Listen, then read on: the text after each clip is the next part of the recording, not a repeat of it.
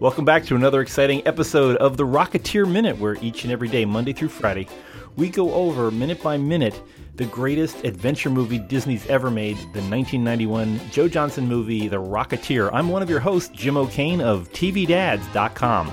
And I'm Hal Bryan, Senior Editor for the Experimental Aircraft Association here in Oshkosh, Wisconsin, and lifelong uh, airplane geek. And we are already up to minute five. This is a great first week, I think. And uh, we're fi- this is this is going to be the episode where we finally climb out of the opening credits.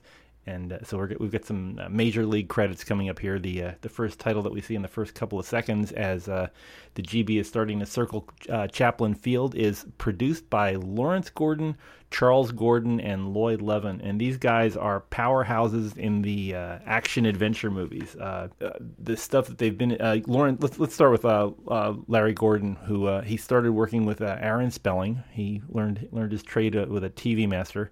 Uh, went to work for uh, American International Pictures, which is a lot of uh, low budget to mid budget kind of drive in movies. And then through all that, he wound up as president of 20th Century Fox. Uh, oh, really? I, didn't, I yeah. didn't, realize that. I didn't realize he'd gone that far. That's spectacular. Yeah, he, he, came in there and, and got, got, got together with that stuff. Uh, he did have some. Uh, he was just in time to greenlight uh, Die Hard, the, Die, the first of the Die Hard movies. So that was his his big claim to fame.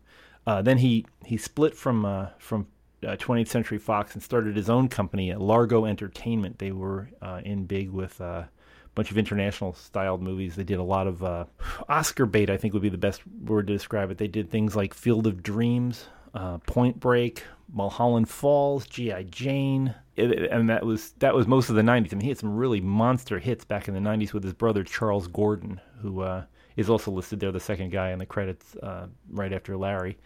You know, it's it's just amazing when you when you see some of his uh, some of his work. But mostly he focuses on uh, very personal dramas. Very you know he doesn't do like epic non non fictions, but he does uh, he does these uh, you know single person center center protagonist characters. Uh, of which this is one of them. I guess you. I mean, this is mostly focused on Cliff and his relationship with everybody else around him, but Cliff is kind of at the center of the web there and we're uh, the uh, third name on there, Lloyd Levin. Uh, Lawrence Gordon was in his um, kind of toward the end of his career, in his fifties and 60s. Although he's still doing some stuff. He's in his he's in his eighties as we're recording this. Uh, Lloyd Levin uh, back then was in his 30s. He worked. Uh, he was a producer on Die Hard. He executive produced Die Hard 2. A lot of the follow-ups. He did Die Hard 2. He did Predator 2. Um, he did one of my favorite movies. I wish we could do a, a movie minute about Mystery Men. Uh, oh, no and, kidding! Yeah, yeah, he was. Uh, oh, he was the EP on, on Mystery Men. It, so wasn't he involved with uh, with Watchmen as well? That's right. Yeah, all all of these with uh, so, with Universal, and uh, gotcha. he also he did uh, United '93 was probably one of the few nonfiction ones that he worked on. So uh, oh, interesting.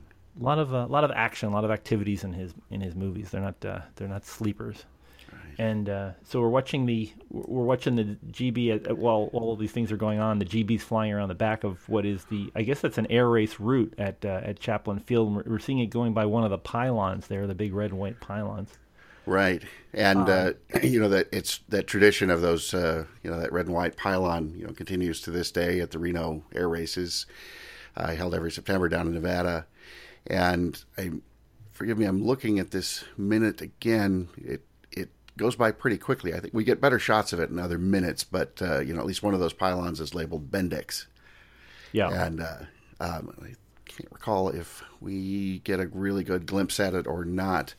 Um, but anyway, the uh, you know this area would have been the start of the the, the Bendix race, from uh, from Burbank to Cleveland for the national air races, and we've talked about the national air races in an earlier episode. But it's it's a nice touch thinking about uh, about this being potentially uh, a launching point for the for the Bendix race, the cross country race to get to the nationals. Yeah, still still trying to figure out. I mean, I'm assuming that it's either the Burbank Airport that we're looking at here, the basics of the of the Burbank right. Airport, or or if it's Van Nuys Airport. That's another another possibility, right? Which if, at the time would have been Metropolitan Airport. Now, if, if, we're establishing this as the start of the Bendix, it, it should be Burbank, as that started in Burbank uh, every year. Except there were two years it, it actually went uh, started on the East Coast, went New York to Cleveland, but otherwise, that Bendix race was uh, was uh, Burbank to Cleveland, which seems like kind of an odd direction to go. Like you're in Burbank, why would you be in a hurry to get to Cleveland? Yeah. of all places. But uh, but it was uh, the Nationals, as we've talked about, a big big deal in aviation at this era.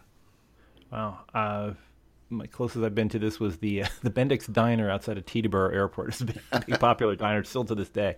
Um, but uh, it is again we're back with this beautiful uh, beautiful camera work uh, and editing. The the editing is just fantastic going back and forth. Uh, we we have that, that one little isolated spot of Peevy watching what's going on keeping careful look at it while Goose and Skeets in the back are just kind of chatting with each other about how great the, the takeoff was. Right. And uh, we're looking at uh, Cliff's coming back in for a low level pass and an extremely low level pass. I mean it's I'm thinking it's about three or four feet when he finally when he finally is leveled off down the runway there. Yeah, there's a there's a point there where it, it, almost looks even closer than that, and he he's got that nice turn going at first, which looks like he's uh, going to do what we'd call a banana pass, a nice curving pass, but then you know levels it out, and like you said, the editing, cutting back and forth, the continuity uh, between the real Gee Bee flying by and then uh, looking at uh, Bill Campbell in the back of the Waco uh, is really really sharp. You know, there's one shot. Let me get to the second of it here. It's I think it's the first time we cut back to him as he comes around the corner on the pass. Um, you can actually see a shadow pass over the cockpit from the. Uh, uh, it's got to be from the upper wing of the uh, of the Waco as he's making that turn. Yeah. And, you know, it's. the Rocketeer is probably not the best movie ever made or the most technically perfect movie ever made but i don't know that there's a movie for which i have more affection. And it's uh, it's hard for me to get in there and find you know any little thing that feels uh, that feels wrong. It's almost a, it's almost a challenge because you know there's got to be something i can i can point out. But but boy i just adore every second of this movie. Just such yeah it, it it's such a, a love affair with with with flight. And every you know it, it, when you're watching this movie a minute or even you know frame by frame right. every single frame of this movie it just looks like a painting. It just the Gee Bee's flashing its uh its tail uh, you know its tail number on as it as it's coming by. And it's just it's just a gorgeous thing seeing seeing the the nice the, the beautiful sky the the morning light of everything. Well the the color palette always amazed me too because you've got sort of the desert scrub and you've got kind of a rough airport and the, the buildings are a bit a bit drab. Um, you know, even the you know the wardrobe is all sort of fairly muted. But then you've got this beautiful yellow and black airplane, um, and then the other airplanes that we see for uh, around the airport for set dressing. We've certainly talked about some of them before, but you know, right as he's making that pass, he gives the thumbs up. He looks back.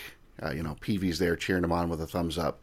You know, you've got you've got those two airplanes right behind them there. You just get a glimpse. It's a Stinson uh, Stinson Junior. It's a SM8A, and then behind it, you just see the nose of this blunt this blunt blue nose airplane, and that's a uh, a replica of a French racer called the Caudron C460. And that airplane actually uh, uh, actually won the Bendix race in I believe it was 1936. So in the continuity of the film, it was the it was the winner two years ago.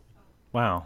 And and all these airmen are probably just wandering around the field too. I mean, this is their you know at least their home port for the time being. Sure, exactly. So it it makes sense. You might have some competitors there, but you know the competition was fierce, but there was also you know you imagine there was a pretty strict camaraderie among these uh, among these early pilots as well, and you know they weren't above helping each other out. So it would make sense you would see uh, maybe as we're gearing up toward these races you would see some of the other airplanes around. Now the Stinson wouldn't be uh, wouldn't be racing, certainly not in the same category as the others, but it's very yeah, it's very much period appropriate.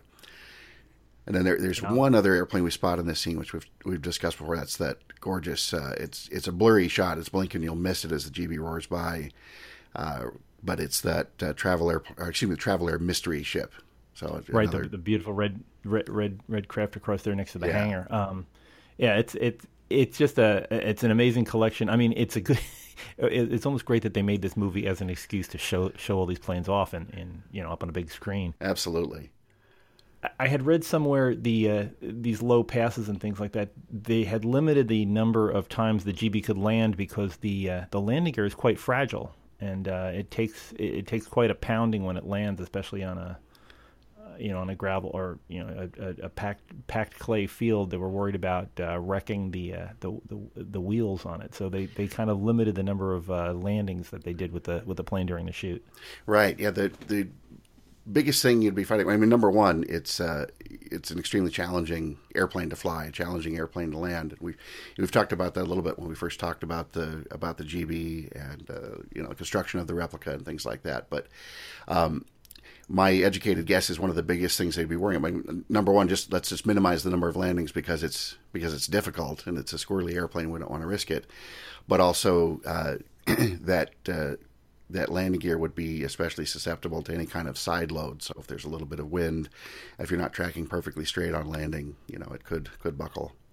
Although I, I have a sense that also um, you know, getting getting shot at by gangsters uh, can make landing difficult too. But that just feels like foreshadowing of some kind. I, I would think, yeah. Uh, so uh, we finally get to our our our, uh, our last, thankfully, our our last uh, uh, credit here, which is directed by Joe Johnston, and Joe Johnston is just hero of great movies. He started out working for Lucas, working on he he did a lot of technical direction and or art direction for Empire Strikes Back, so he has quite a background in special effects, and he also seems to have a great role. We've we've we've talked about this at the very beginning of this film about how he uh, he doesn't let special effects take over the movie. They're an important part of a lot of his films, but uh, it, mostly he's he's concerned on telling the story. Um, you know, bringing a comic book to life. I mean, it, it, you can right. see when you watch these movies, you can see the set pieces and how he goes from scene to scene to scene, and you can you can the story is told visually. Um, he and it's it's just enjoyable. And you, you think about other movies that he's made. He made you know the the reason that he did the recent Captain America was because because of the Rocketeer. He understood how to do a period piece without making it look dated. Um, he he brought forth the the most important thing to him is the characters. Um, I can't I, I, can't stress how great a director Joe Johnston is in terms of being able to as a storyteller. He knows how to tell a story. Absolutely, and you know you mentioned uh, uh, you mentioned Empire Strikes Back, and he did actually do some work on uh, Episode Four as well. The New Hope. He was a, sort of did illustration and design work. Um, I, as a kid, had the um, had the Star Wars sketchbook in my collection, and I think it's since disintegrated. Unfortunately, hunt down another copy, but but as I recall, that had a lot of his work uh, work in it as well. And uh, he did he dabbled a little bit in uh, in Battlestar Galactica uh, when that came around, but uh, boy, so cut his teeth on you know on one set of movies that uh, had a huge impact on me. Then of course the Rocketeer, and then many years later the first Avenger. Um, as you said, he knows how to do period pieces without making them feel dated, but he, he knows a lot about uh, about subtle and clever world building too. You know, whatever that is. And, and, I guess Star Wars, it's a long time ago. I guess that's that's a period piece as well, if you think about it. Yeah, that that that's true. I mean, and he does know, like what you're saying about world building. Uh, his first, uh, you know, solo directing thing. A lot of people think of it as a Spielberg movie, but Honey, I Shrunk the Kids was actually directed by Joe Johnston. So oh, that's right. Tell, he could yeah. tell a story in an unusual situation, right. and still the the people that you cared about you cared about the characters you didn't care about the special effects even though you had you know fighting ants and stuff like that it, it still in unusual situations he still manages to bring out the humanity in his characters exactly so really is one of my favorite directors that doesn't let visual effects get in the way of telling a story right and he did another another favorite of mine that uh, uh, and I hate to admit it, I always forget that it's him. I just know I, I love the film. Although it's not you know, obviously not a blockbuster like some of the others, but that was October Sky. Yes, and yeah. and, and you as a as a uh, as a rocket scientist of sorts, aerospace engineer, must uh, must have some affinity for that, just like I do. Yeah, I, I every uh, uh every October on, on October fourth, uh, my wife and I watch October Sky. Oh, do you? That's terrific. kind of a kind, kind of a tradition here, and uh, as that that's the uh, anniversary of the launch of Sputnik. Right. Uh, yeah, great, a great day. telling, a, a, great telling of a story. I mean, a lot of times we'll watch movies like The Right Stuff and Apollo 13 is the, or well, Apollo 13 does manage to to uh, bridge the gap, but a lot of times they focus on the astronauts, which is an important role, but the idea that there is a lot of science behind this. A lot of people have tested things. A lot of people have engineered uh, you know mechanical craft that can do these things and do you know do all these amazing things. We kind of think of the the folks on the front lines, but there's there's a lot of folks in the back office that that do these things. And and October Sky really focuses on uh, Homer Hickam and you know his his high school buddies who wind up being rocket scientists for uh, just you know to pass the time and, and also to to find their sense of wonder in uh, in an upcoming field. Right. And, and and managing to tell that story and and make it make it fascinating to general audiences, people who don't know how rockets are made or what they do. He he manages to lay all this stuff out and build a drama out of uh, what's basically a, a, a technical development absolutely, and and more of that great world build, world building too. The whole the starting out in the coal mining town and what that must have felt like, what that atmosphere was like, and uh, you know, respectable, honest work, but a kid who really knows he's meant for something very, very different, and and wanting to get away with that without making it uh, making it a, a cliche or a parody of itself. Okay, I'm writing down octoberskyminute.com. Register that on our way out today. wow. Well, yes, if if you have, I would r- strongly recommend to our viewers if you like The Rocketeer, go watch some of the other Joe Johnston movies, and you can start with uh, October Sky if you haven't seen it yet. I envy you for having not seen it yet because it's going to be an exciting first experience. Finally, out of the credits, well, we do get to uh, uh, to one credit here that sets the stage. We're saying Los Angeles, 1938, so that kind of puts us in a particular place and time. A lot of people uh, who don't live in Los Angeles or think of when you think of Los Angeles, you gen- generally think of Hollywood. And although this movie does concentrate on a lot of the Hollywood aspects of Los Angeles, Los Angeles is a huge, sprawling place. It's um, I think it, it's lar- it's larger than the state of Rhode Island, so there's a lot of different um, climates, a lot of different things going on. Uh, in this in this movie, we're talking about two of the major uh, products of California. We're talking about aerospace and movies. So, but we're also seeing things like uh, farming. We're talking. There's a lot of talks about the the bean fields that were surrounding, you know, everything from Encino to uh, up into the Imperial Valley. A lot of uh, agriculture was going on, right? Uh, and uh, and the beautiful California countryside, uh, seeing those rolling hills and things just uh, it must have been a great time back then, re- relatively unpopulated as to today. so. Absolutely, and you, you mentioned uh, aerospace, and of course that's huge in this area. Burbank um, was the home of Lockheed, and I don't think they were quite calling it Lockheed at this point. They may. Actually, you know, I think they probably were by 38. Uh, it was, and I, have never, I always struggle with the pronunciation, but it was the the two uh, I, I, sort of pronounce it Lougheed Brothers, and then they stylized it as Lockheed. So they were there. Uh, Menasco was there building airplane engines, uh, built a, a, great sort of inline uh, inverted four cylinder airplane engine. Uh, we mentioned Bendix, uh, who started in automotive parts and brakes and things, but had by uh, by this time had become Bendix Aviation, and that's why they sponsored to promote that brand. They sponsored the Bendix race from Burbank to to Cleveland to kick off the national uh, national air races every year out there. Yeah, so, and then there there was also the uh, uh, the Tex well the Texas based uh, oil uh, tooling company that had moved out to California. Oh, sure, of course, yeah. yeah we'll, yeah, we'll get into that a little bit later though. But there, yeah, a lot of people were switching over to aerospace to get into this up and coming uh, tech. You know, th- this was the, Silicon Valley of aircraft uh, really uh, had moved moved west, and there was so much activity going on in, in all in the LA area. So this is a, an ideal location for the for this film, absolutely, as it was for the for the comic book. Oh, I was just going to say uh, too. You know, we've we've talked a lot about the about the Gee Bee so far. We talked about how uh, the Gee Bee Z, uh, the yellow and black black one that uh, the movie Airplane was was created as a replica of. You know, that won the the Thompson race at the Nationals. Uh, but that was back in, in 1931. So that's uh, you know if there's a if there's an anachronism in this in this movie with airplanes go, it's that's probably about as about as bad as it gets. That we're maybe a few years off in terms of this Gee Bee Z being a being a real contender. Um, when by that time the Gee Bees had moved on to the R1 and the R2. Um, but the uh, you know while the Bendix race is the cross country race, the the uh, Thompson race, which we've, we've talked about before, we, and we were talking just earlier this episode about the pylons. You know, that was a closed course pylon race, so that was much more of a much more of a spectator sport. How, close do you have to approach the pylons? I mean, I, mean, I you have to stay to the right of them, but I would think that the tighter your turn, the, the more uh, speed you gain. Right. It's well, it's like anything, you know, it's like any other kind of racing, and and basically it's as you know as close as possible, obviously without uh, without striking one. Um, you know, now we have, uh, if you've ever seen the Red Bull air races, it's uh, uh, somewhat similar in that it's also a closed course, but it's only one aircraft at a time, and there's some aerobatic components in it. But there's a whole series of pylons and gates that are insanely complicated. But the the trick there is that they're inflatable, and uh, so it's not uncommon for a pilot to hit one of the pylons because they're that fast and that close. But in, in the case of the inflatable pylons, they just they just deflate, and it's there's usually no damage of any kind to the airplane, just a just a little bit of pride for the pilot or for the pilot.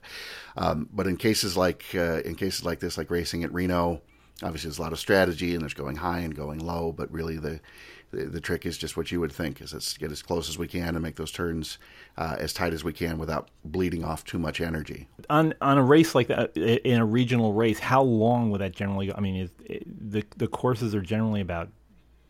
Uh, 10, 10 miles in? Yeah, so one of the closed loop courses like that, uh, uh, like you know, really what what Cliff is sort of training for and preparing uh, to go off and do. Um, it's a ten mile course, and if I remember right, it was ten laps. So it's a so it's a hundred mile race, and at the time that the the Gee Bee Z uh, won it, if I remember right, the speed and uh, I think we've talked about this a little bit before. The speed was something like 236, 240 240 miles an hour, which is pretty amazing, and and especially given the fact that uh, for a time, uh, a couple of different Gee Bee models were the fastest airplanes in the world, and and I mean, I don't mean fastest sort of privately owned or civilian airplanes. I mean fastest airplanes, period. Uh, and how strange that must have been for back then. What was the Army Air Corps uh, to see private citizens flying airplanes that are you know faster than than their fastest yeah, fighters. Literally drive rings around them. It's just, uh, right. Fly rings around. It's it's not like today we have many. You know, you and I can't go down to, a, down to an airport and rent an airplane and go faster than an F twenty two. Um, that would just be, you know, all but unheard of, or faster than an SR seventy one or or something like that.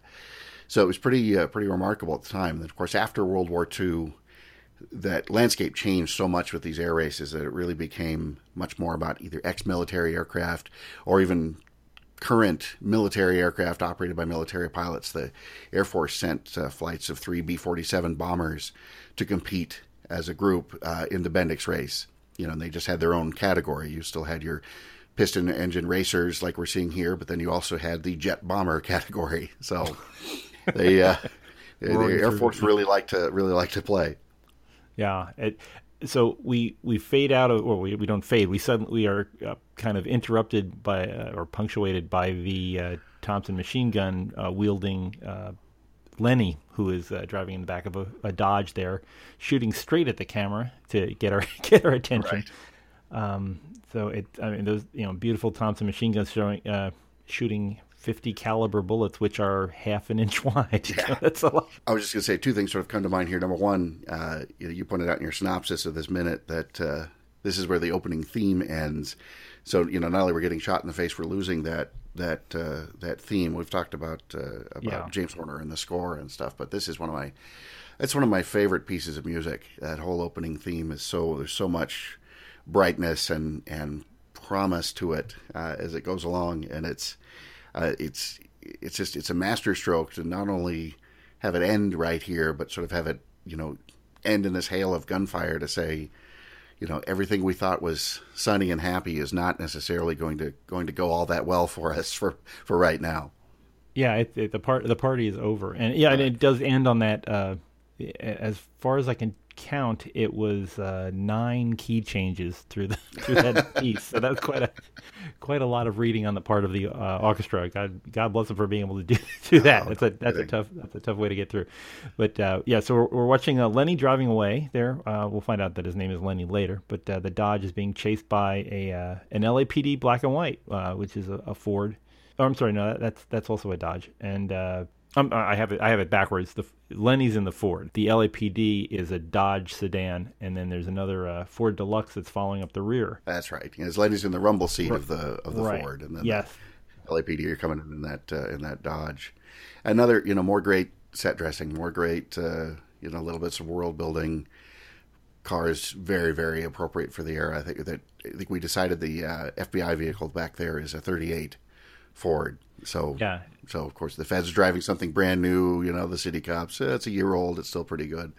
And bad guys driving a car that's a few years old, but all very appropriate. We're not seeing a 65 Mustang or something out of the blue. Yeah. And, and then we were introduced to uh, to Wilmer, who uh, he's, he's he's not having a good day. He's you know, when you're being chased by both uh, local and federal uh, agents, you have got you've got a problem. Right. Uh, and uh, that Wilmer, of course, is played by uh, Max Grodénchik, who uh, he's probably best known as Nog from Deep Space Nine. Uh, here, getting to play a human being for a change, and uh, he's uh, he's bouncing along with. we're we're going to talk about a little bit more about this this case that that gets a, a brief a brief scene bouncing along next to poor Wilmer in the in the front seat there. Uh, Lenny, I don't know if they've thought this out very much. It's kind of, uh, I mean, Lenny's Lenny's trying to get them to back off, but I, I don't think he's doing much in the way of uh, of getting uh, getting the, the policeman off of his back there. Right.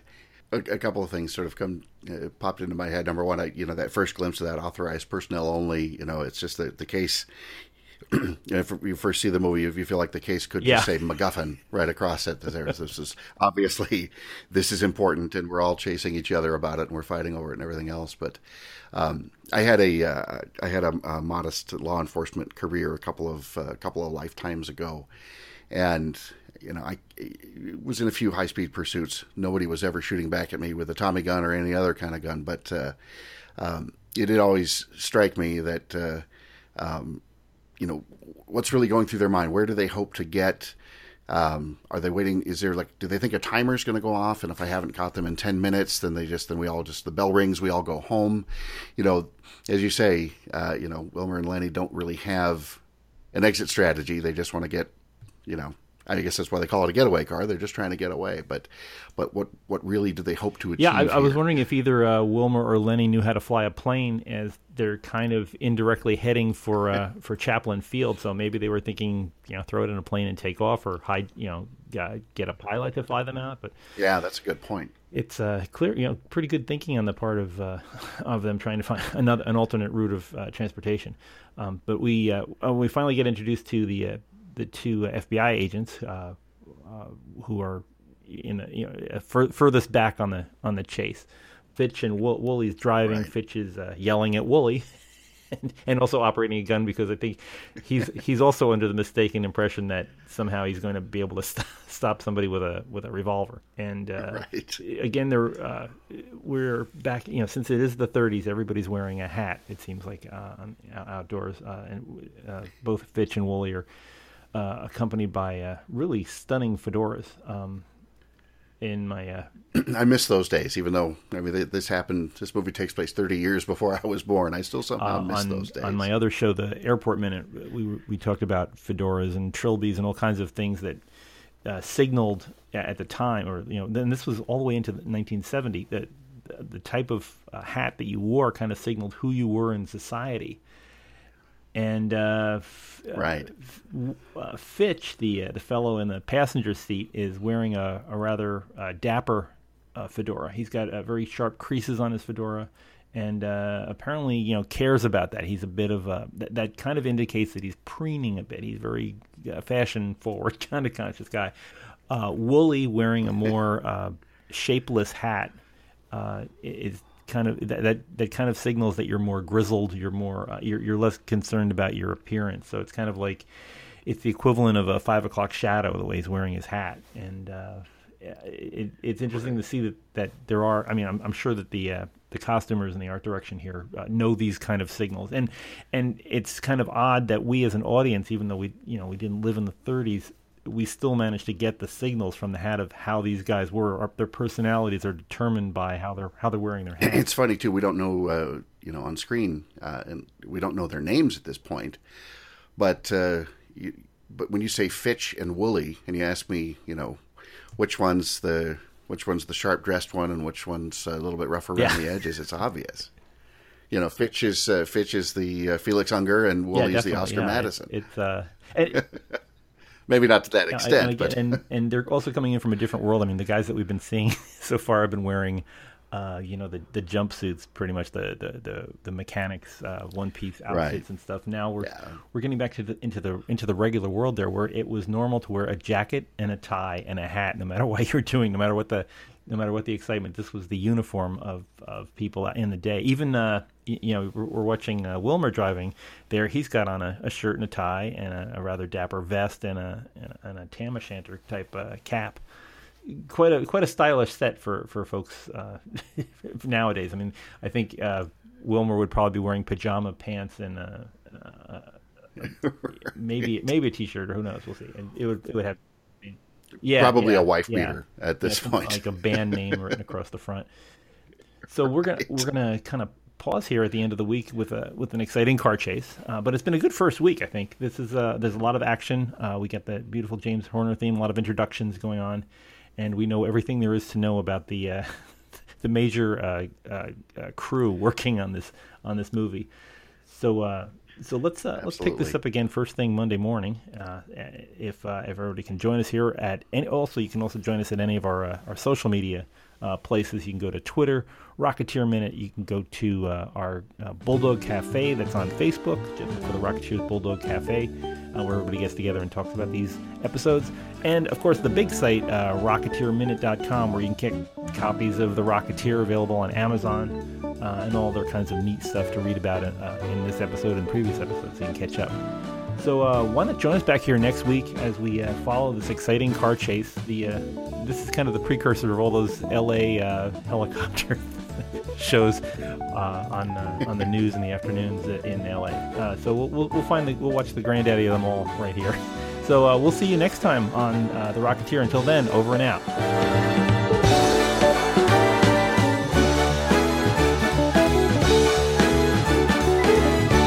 get him, kid.